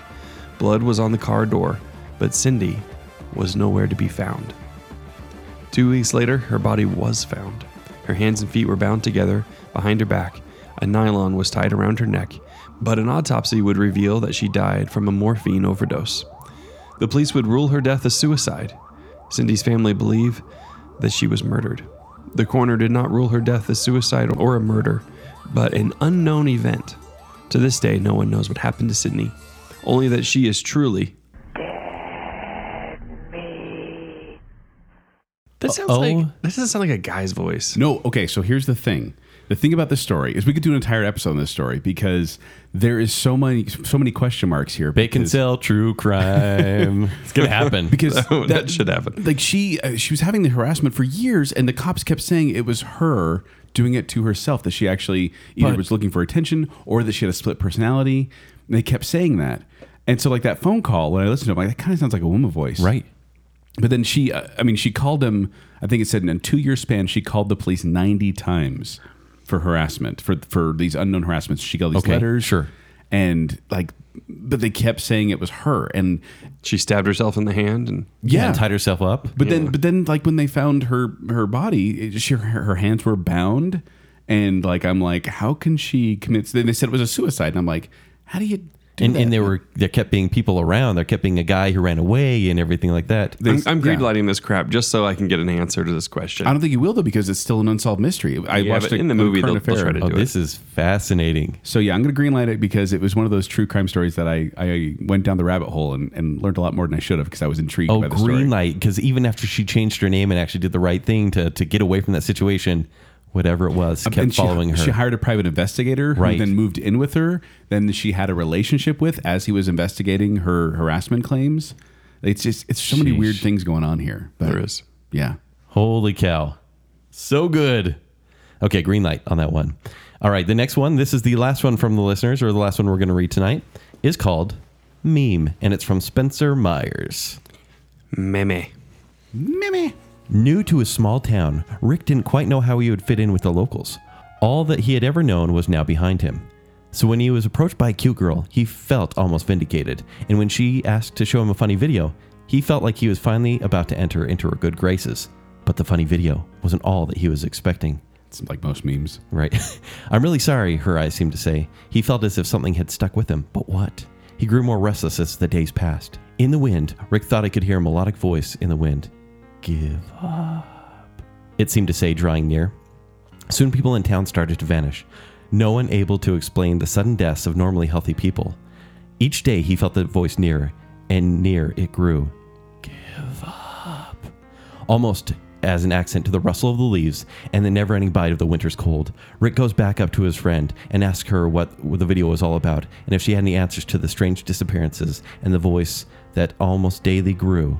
I know what the video was. It is now up to Rick to find out. Baby shark, do do do do do do. It is now up to Rick to find out what is really going on in the sleepy town, the deaths, why that video seemed to, to now haunt him, and what that voice was that followed him. It seemed almost everywhere. Yearning for answer, driven mad by the voice that follows, give up. It haunts Rick, and he'll open Pandora's box seeking the answers. Up until what might be even the end of his own sanity, and maybe even the sanity those he ultimately must sacrifice in pursuit of his answers, and before the voice catches up with him, pursuing these answers. Or perusing these answers. Yes, all that. Okay, so this is directed by James Wan, and he's going to go pretty classic here. So, who did The Conjuring? It's starring Patrick Wilson as Rick Rollins, Vera Farmiga as the girl, Rick Astley as the voice, Ah, because he's never going to give you up. I get it. In fact, this story is he sent me a template of this story and it has to be outlined specifically because the first line of the first word in every line Mm-hmm. are the lyrics to the song. It is very specifically written, Spencer Myers, you are a crazy person. no, wait, wait, wait, wait. What do you mean the first word of each one? It's not in this because this is in a Word Yeah. document. Oh, okay. Yes. Yeah. Well done. You spent so much time to Rickroll us all. And I this didn't movie is even called pick up on that. Rickroll or Meme. But yes, we, we've all just been Rickrolled. I'm not greenlighting that. No, nobody wants to see that. But I would love to hear like a horror and version switch. of the Rickroll, yeah. and like you don't really know what it is till the end. gotta give you up. Shaku's. That was horrifying. All right, Hey guys, you Uh, thank know you. what? Thank you, and thank you, Yes. listener, for all of those submissions. We, we enjoyed reading them. Uh, the ones we didn't get to, we're sorry. We, we did read all of them, though, off the air and mocked them all relentlessly. but, you know, we only could mock so many on Yeah. the air. And really, I mean, don't, I, mean, I want to say this.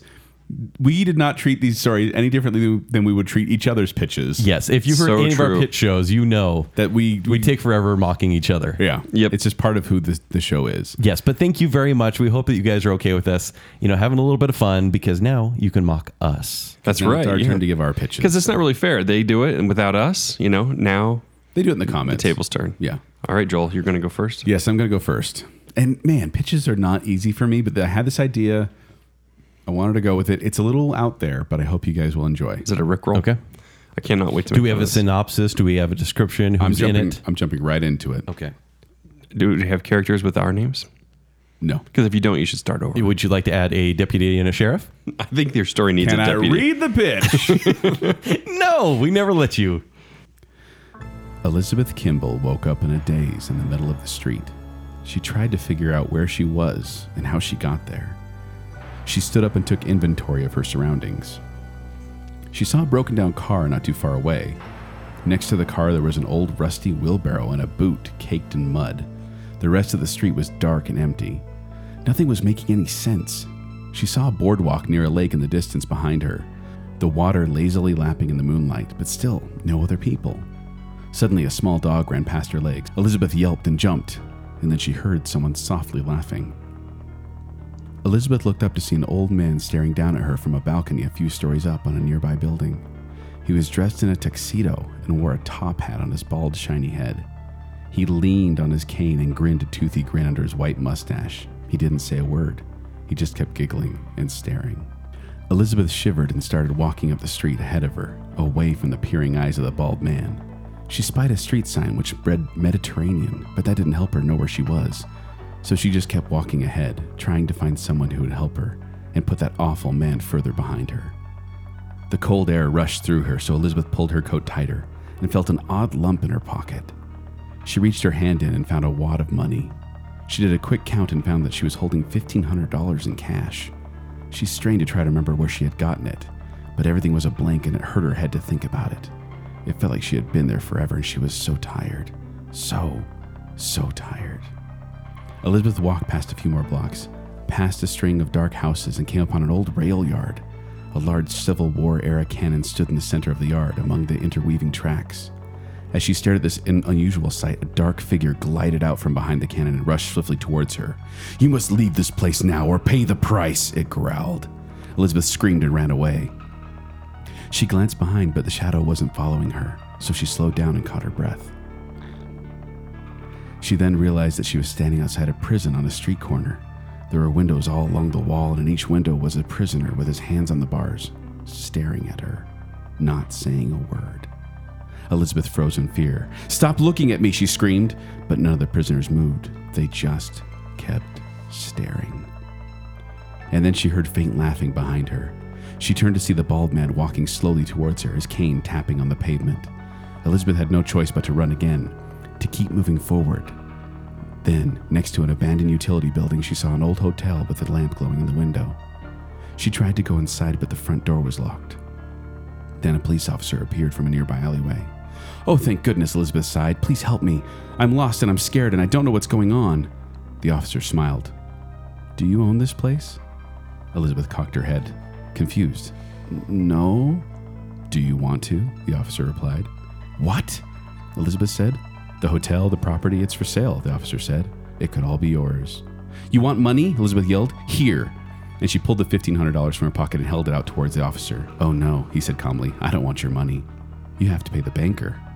Who's the banker? She yelled after him. What is going on? The police officer scowled. I think you'll have to come with me. Elizabeth was taken to the prison she saw earlier in the night, and despite her protests, was locked in a cell by herself. As she sat there, the inmates in the other cells wouldn't stop staring at her.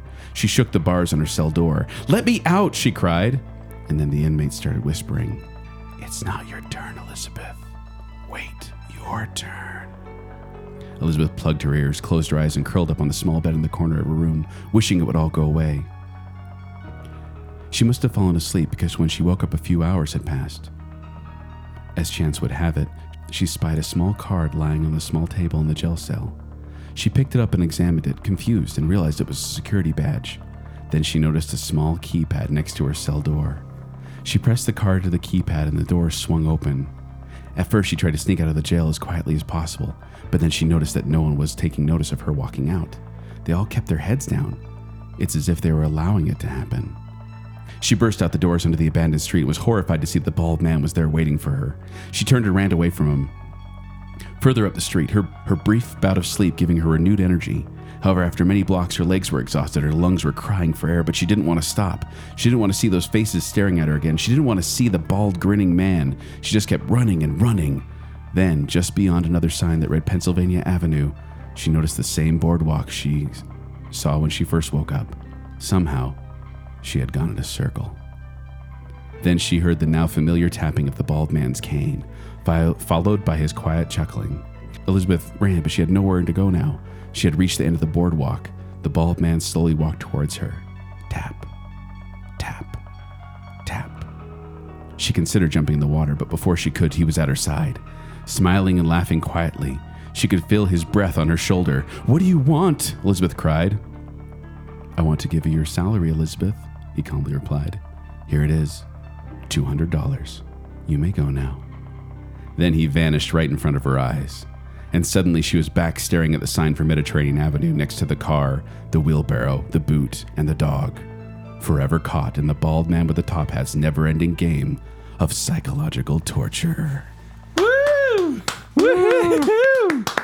Yay! The question is, listener, how far along until you figured it out? Yeah. Yeah. I figured you guys got it pretty quick. right. I uh, was like, oh, so, this is something. This is something. And then Ken had it I was so thinking fast. I was thinking Mr. Peanut for a little bit. Yeah. And then there was a white mustache. Yep. And then, you know, Mediterranean Mediterranean Avenue. It didn't say Avenue at first. oh, didn't it just said Mediterranean. Oh my Uh, gosh. by the way, uh, the direct, it's going to be directed by David Lynch because it's a psychological thriller. Oh, the man. title is Uncle Pennybags. oh, Oh, it's that's nice. It's Monopoly, guys. Yeah. it's Monopoly. Oh, it's For those so of you who good. didn't pick up on it yet, uh, and uh, the but Uncle Pennybags will be played by Matt Lucas, who you may know from Bridesmaids, Doctor Oh Who. yeah, he's creepy. Yeah, and then uh, Elizabeth Olf- Olsen is going to be Elizabeth. Oh, perfect. By the way, Elizabeth Kimball, Elizabeth Kimball Thimble. oh, Yeah. hey. And- you actually put so much freaking thought into this. There was a lot of Monopoly research. Uh, in fact, the name Elizabeth is because Elizabeth Maggie was created the landlord's game, which was the grandfather of Monopoly. So it all at comes you. together. Joel, I'm going to say that was kind of a long pitch. It was very long. Yes. It was it was much longer than I anticipated it to be, but once I started writing, it just kept pouring out of me. that is possibly the best board game to movie adaptation that could ever be made. I want to know though. I want to know you, listener. How soon did you catch on to what was going on? Because I almost was. Bu- I was almost bugged that we had uh, what's his buckets pitch right before this. Oh, yes. the joke pitch. Because I was like, Right. dang it, it's exactly kind of like mine. But oh well. oh well. The thing I love is uh, if you've ever played the game PT on the PlayStation, It's kind of a residual haunting that you just have to go through a hallway again and again and again. Yeah. And that's what I love the horror of never being able to leave somewhere. Yeah. And that's why I think it'd be perfect for Monopoly. And this movie would have to be seven hours long. That's what it's like playing Monopoly. Yes. Just nonstop. until someone is a table swiper. I hope that someone who saves the day is a table swiper. yes. yeah. Green light. Jake? Yeah, yeah, I'll have to greenlight. Yeah. that. and just like it has to be played so serious, like not even funny at all. You know what? Again, a good Doctor Who episode. Yeah. Stuck at a board game. I could see that. Yeah. I'd also accept Wonderful. Supernatural. But Okay. I knew I wasn't. I was trying to go for scary, and I'm like, I got nothing. So then I went with joke. So, eh. But like y- it needs to be played straight, like I said. It needs to be a scary Monopoly does. movie. yes. All right. So Can't, Kent, can't we've actually run out of time? I know. you've only got you've only got forty Good five night, everybody. seconds. Uh, just to give us an idea of what yours was, then we're gonna go. Uh, Don't do that to me. Don't You do haven't that. looked forward to this. how for- long is your pitch, Kent? It's about as long as yours. oh crap. Yes. you ready? Yes. So I have actors and I have a director as well. Uh, my main actor's name is Don, um, and he'll be played by Donald Gleason. okay. Uh, his wife Julie is played by Yvonne Strahovski, who is Sarah from, From Chuck, Chuck, yeah. and is directed by Jennifer Kent, who did The Babadook. Babadook. So here's the synopsis. Don seems to have a happy standard life, spending his time with his wife and son, or going out with his friends. Though when he sees something out of the corner of his eye, there's no place worse than home. Because sometimes when you look into the dark, the darkness looks back. That's the tagline, or like That is the IMDb synopsis. Oh, nice. You even did. You went far on this one. It's what I do. The movie opens up, and we have the classic horror opening, and you see the opening credits come up, just like old school 70s movies, and you get a slow moving tour of a house, going through the hallway, going through the living room, going through the kitchen. But the end of the credits starts at the top of the stairs, and it's a slow moving zoom down, slow moving zoom down the stairs to the basement. Yet you see only darkness at the bottom. Jacob, he's doing camera movements in his pitch again. Yeah, he is. He's describing the camera. Guys, it's what I do. I know. Okay, you you ready? yes. Movie begins. Page one. It's like exterior night. I know. Don wipes his eyes, trying to shake the image of what he saw out of his head. His wife is calling for him to help get their son to bed. He looks down the stairs again and says quietly to himself, I could have sworn I saw something. He then goes on to help his wife. As he lays in bed that night, the last image that he glimpses behind his closed eyelids is the shadowy figure standing at the bottom of the stairs, looking up. On day two, Don is having a conversation with his coworkers in the break room about weird dreams they've had lately. When they ask Don if he has had any, he says, I had a dream I was being watched. His fri- friend interrupts. I'm always watching you, Don. The attempt at humor falls flat. Anyways, Don continues. It wasn't like there was someone outside my window watching me or even someone watching me while standing over my bed. Instead, it just felt like there was a thing somewhere in my house that knew exactly what I was doing. And it didn't even have to be watching me, it was just happy I was there. He stops at the bar before he gets home for dinner. Julia has already f- uh, fed their son and has been waiting for Don. I don't want him happy that you're there. He apologizes and tells her that he's had a lot on his mind, and she asks if he's all right. He is looking downstairs, and he sees it again. He can't deny what he saw twice in the very same place. He stays at work late the next night and gets home around 7. This is day 3. He calls out for his wife and son, but no one is home. He texts her and she lets him know they ran to McDonald's. Suddenly, he gets to the stairs. He stops dead in his tracks and quickly shuts his eyes. If I can just get past the stairs without looking, I'll be just fine. Whatever it is, it just hangs out at the bottom of the stairs, anyways. And sure, I've seen something, but it doesn't really affect me, and nor should it. He keeps his eyes closed. Somehow, that makes it worse. In the short four seconds it took to dart back to the garage and drive away quickly, he couldn't help but think he was completely vulnerable. He avoided looking down the stairs for the next two days. On day six, Don puts his son Jason down for the night and is watching a show in the other room. Just then, he hears a door creaking. Fearing nothing at this point and having a fading memory of the scare earlier in the week, he goes to check on Jason, but also mostly to replicate the sound he just heard. He checks on Jason and he moves the door slightly to get the same creak. Yes, it creaked, and I'm pretty sure that's the noise I just heard. Nice. Now press X to Jason. Yes, exactly. He turns back down the hallway, heading to the TV room. Without fear, he intended to look down to the basement. As the wall ended and slid downward, he quickly darted his head around the corner looking down. It was staring at him. And it was halfway up the stairs. Before Don could scream, it was gone.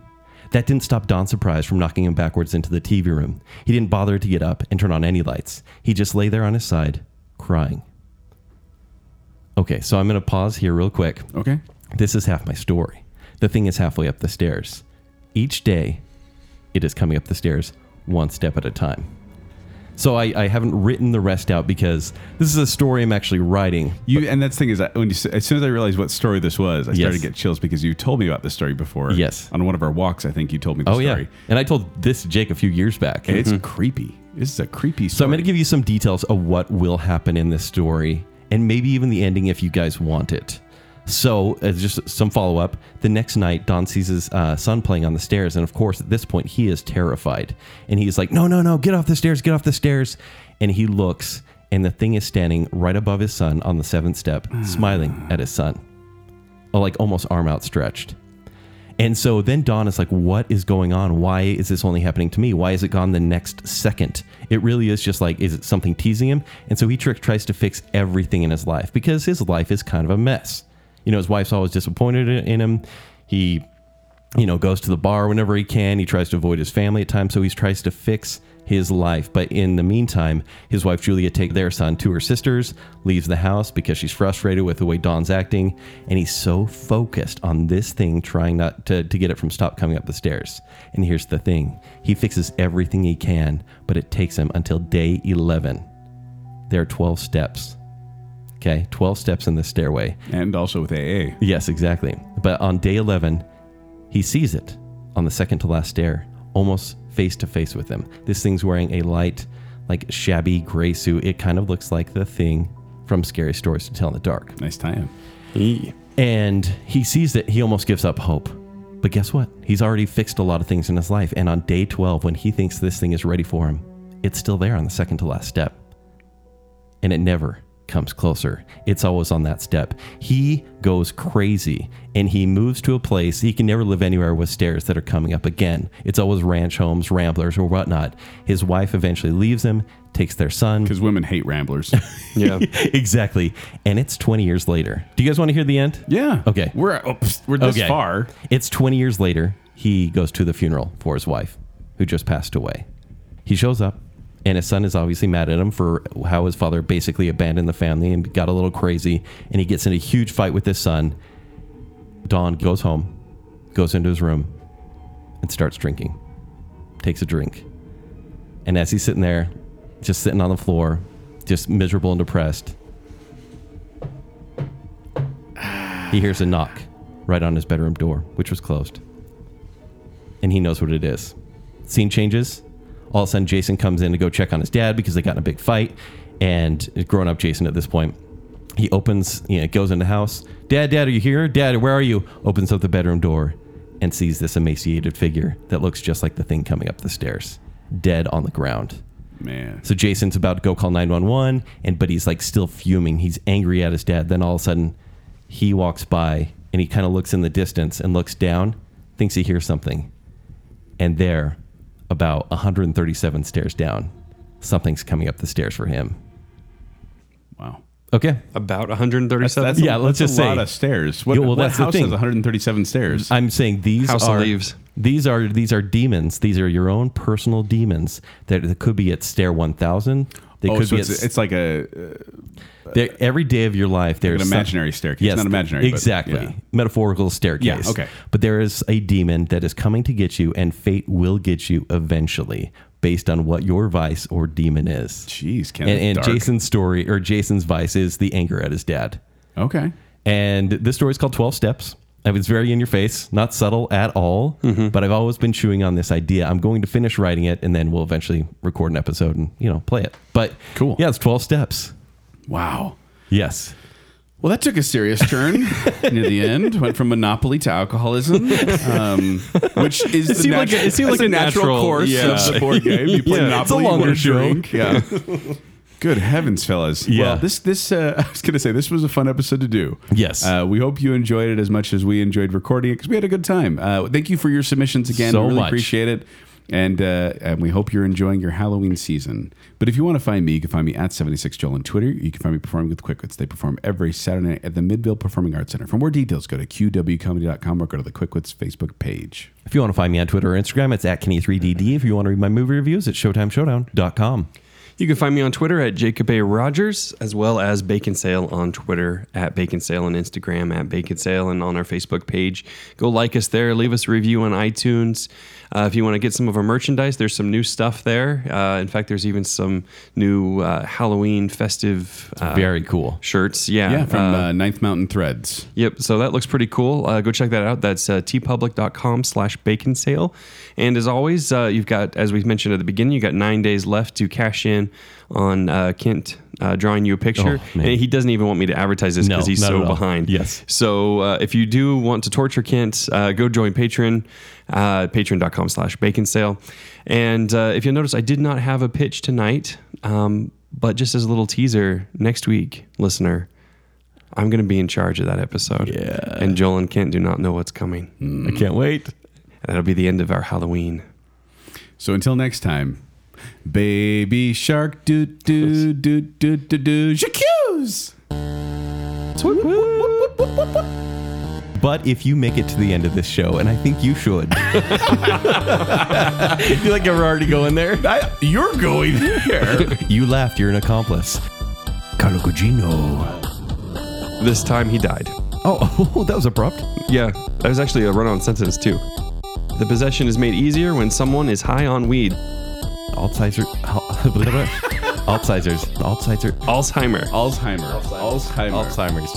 Alzheimer's. There's no T in there. Alzheimer's. Alz- Alzheimer's. J'accuse. J'accuse.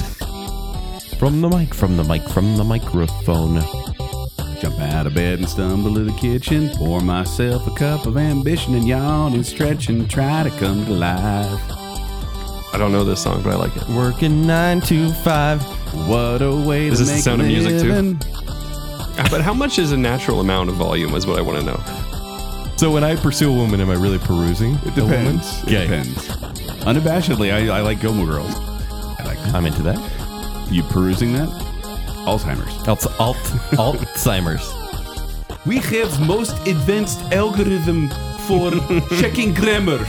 We're not on salary, done. If there's a story about YouTubers, I'll want them to die anyways. I think I want to be Nip.